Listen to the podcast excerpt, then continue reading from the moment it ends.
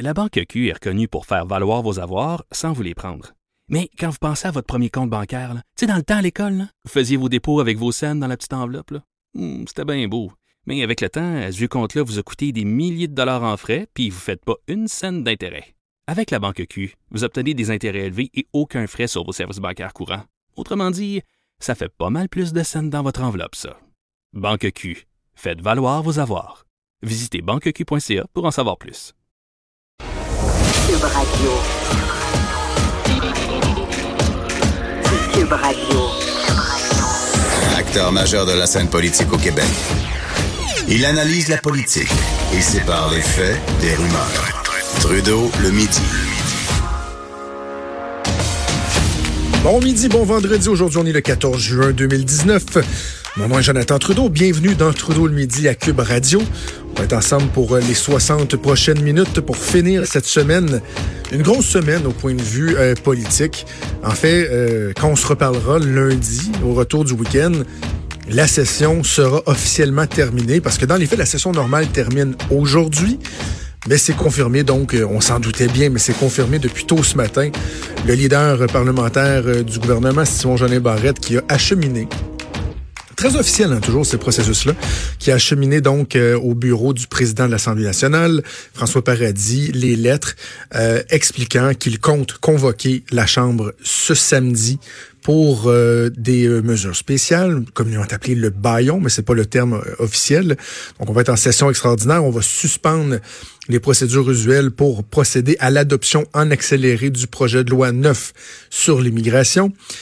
Et ça, ça va durer quoi? Entre 13 et 15 heures, selon, euh, selon les façons de procéder. Ça va commencer à 9 heures demain matin. Donc, probablement qu'autour de minuit samedi soir, les députés seront libérés, vont retourner faire un petit de dos, vont revenir dimanche matin à 9 heures où, une fois de plus, on va suspendre les règles pour, cette fois-ci, procéder à l'adoption du projet de loi 21 sur la laïcité. Donc, même manège, là, dimanche, toute la journée, jusque tard en soirée, début de nuit les députés qui vont siéger par la suite, ce sera le début euh, des vacances. On aura l'occasion sûrement de, d'en reparler.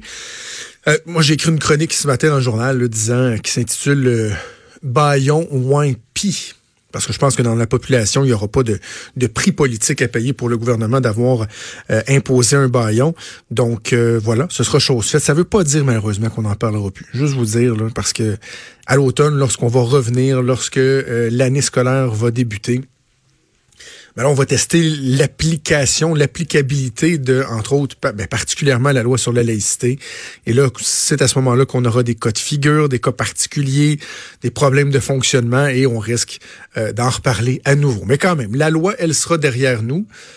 Et le gouvernement pourra, et je pense, je pense que c'est ce qui motive le plus l'empressement du gouvernement Legault, le gouvernement qui voudra pouvoir euh, passer à autre chose euh, et euh, se concentrer particulièrement, notamment, sur toutes les questions d'ordre économique.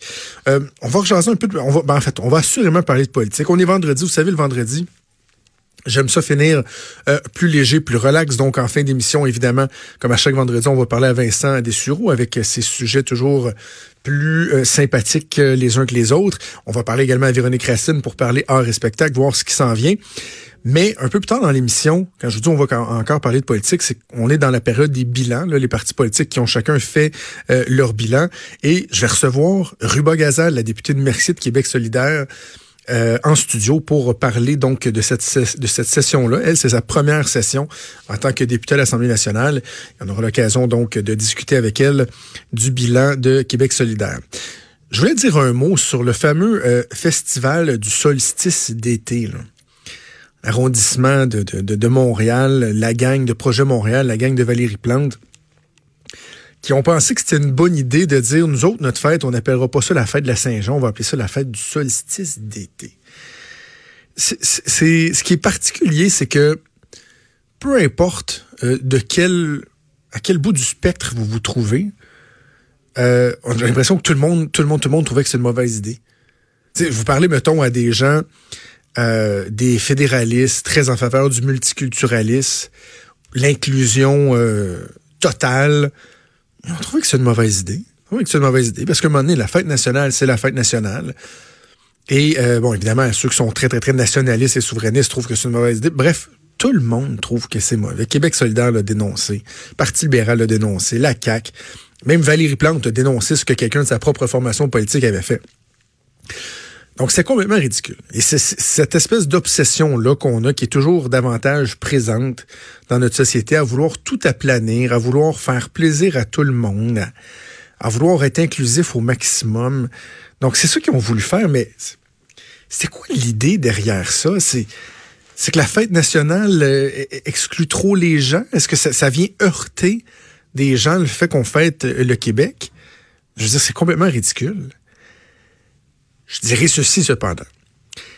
S'il y avait une espèce de, tentative d'observer, de dénoncer ou, ou de contourner le fait que depuis des décennies, la fête nationale des Québécois a été, permettez-moi l'anglicisme, hijackée par les souverainistes, au même titre que les souverainistes, les indépendantistes se sont appropriés le drapeau du Québec, qui est devenu pendant, c'est moins pire là, depuis quelques années, mais qui est devenu le symbole ultime de l'indépendance, alors que moi qui est fédéraliste, là, je sais pas parce que j'ai un sentiment d'appartenance envers le Canada que j'en ai pas un envers le Québec. Je suis d'abord avant tout québécois. Je suis canadien aussi. Je suis fier d'être québécois. Mais quand je me promenais à Saint-Jean, à l'époque où je travaillais en politique, euh, avec un drapeau du Québec, elle faisait dire, oh, t'es pas fédéraliste, toi? c'est quoi cette affaire-là? Parce que malheureusement, il y a des gens qui s'étaient appropriés cette fête-là, qui s'étaient appropriés le drapeau comme étant uniquement le symbole de l'intention, d'une intention, d'un idéal de certaines personnes de faire du Québec un pays. Mais ça ne veut pas dire que la façon de remédier à ça, c'est d'éliminer toute référence à la fête nationale. Ben non, au contraire, il faut se la réapproprier. Et je pense que depuis quelques années, il y, a, une espèce de retour du balancier. Là. On dirait que c'est moins uniquement l'apanage des, des, des, des, souverainistes. Mais il faut quand même noter que c'était le cas. C'était le cas. Euh, et, c'était ridicule. Mais de là à dire on fera plus la fête nationale, évidemment, ça tenait pas la route.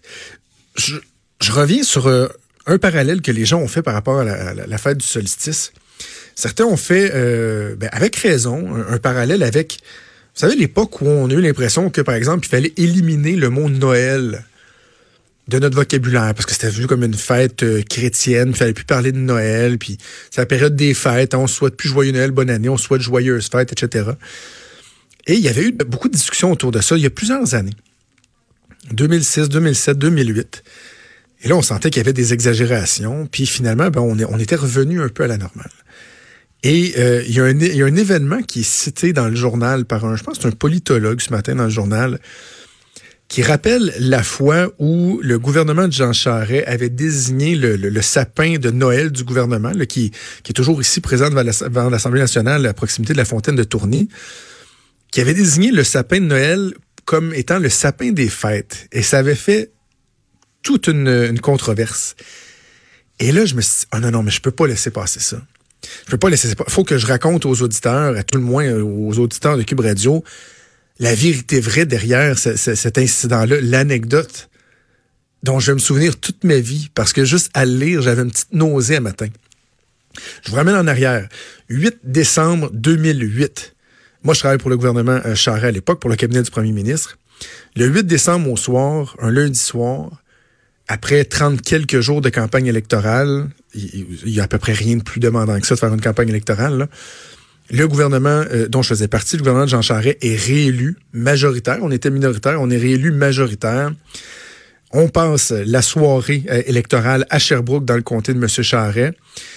Le résultat est un peu décevant parce qu'on s'attendait à être majoritaire très confortable. Finalement, on est majoritaire assez à la fesse.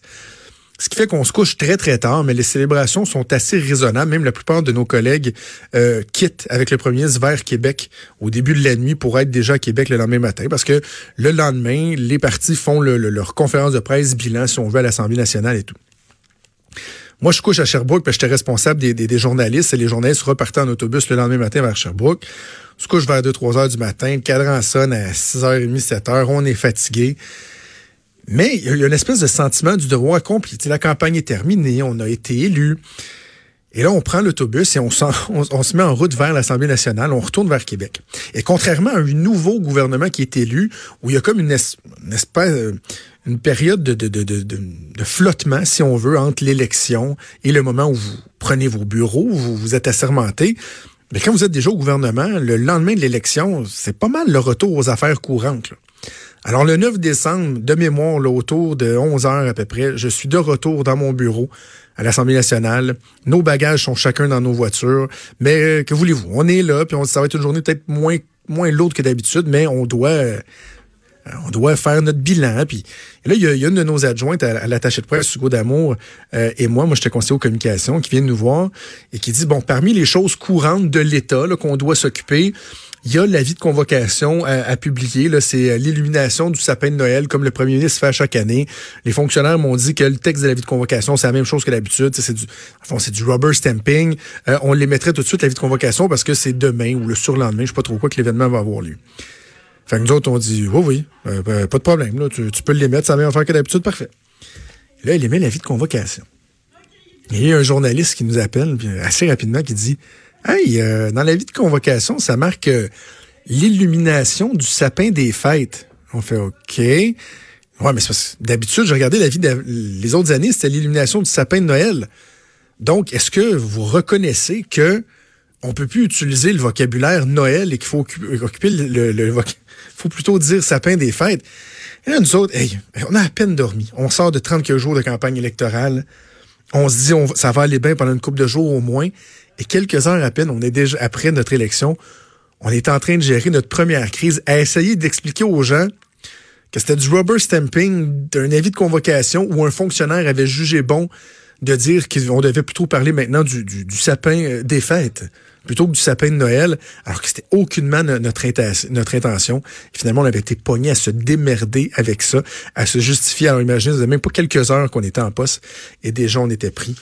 On était pris avec ça. Alors bref, le, le, le, le- je voulais vous raconter l'anecdote parce qu'on y faisait référence dans le journal ce matin et euh, ça me rappelait de, de bon, j'allais dire de bons souvenirs. Non, de, de, de pas très bons souvenirs. Bref, le festival du solstice d'été qui va demeurer une fête nationale, je pense que c'est bien comme ça. Et d'ailleurs, parlant, je, je suis en pause. comme on, la fête nationale approche, comme à chaque année, je, je sais pas, entendez-vous ça? En- Entendez-vous? Oh! C'est qui qui cogne? Voyons, ça, ça cogne avec, avec insistance, hein? Ah, je sais! C'est pas le piché! C'est Paul Piché qui attend de sortir de son armoire parce que chaque année, pauvre Paul Piché, il passe son année au complet dans un armoire et là, là lorsqu'on approche le 22-23 juin, il devient tout excité parce que c'est l'occasion pour lui d'aller nous chanter la petite toune. Je me demandais ce que j'oubliais. J'ai touché à toutes mes poches pour comprendre que ce qui Paul Piché qui va venir nous euh, chanter. La... Heureusement qu'il y a la fête de la Saint-Jean pour, euh, pour certains artistes. Oh, je sais, j'ai l'air méchant en disant ça, mais je l'apprécie bien, Paul Piché. Je trouve juste ça dommage que pour parce qu'il a un très bon répertoire. C'est bon l'escalier, on écoute ça, on aime ça. Mais pourquoi on écoute du Paul Piché, puis même je dirais du Robert Charlebois, quelques, quelques autres, uniquement à la Saint-Jean? Il n'y a pas quelque chose d'un peu hypocrite là-dedans? On célèbre notre identité, notre culture, mais le reste de l'année, à part la Saint-Jean, là, tu sais, Paul Piché, c'est assez tranquille. C'est assez tranquille. Donc, on va en profiter dans, dans les prochains jours. On va écouter euh, Paul Piché euh, tranquillement là-dessus. On va s'en aller à la pause. abandonné par des enfants. Et puis le temps prenait son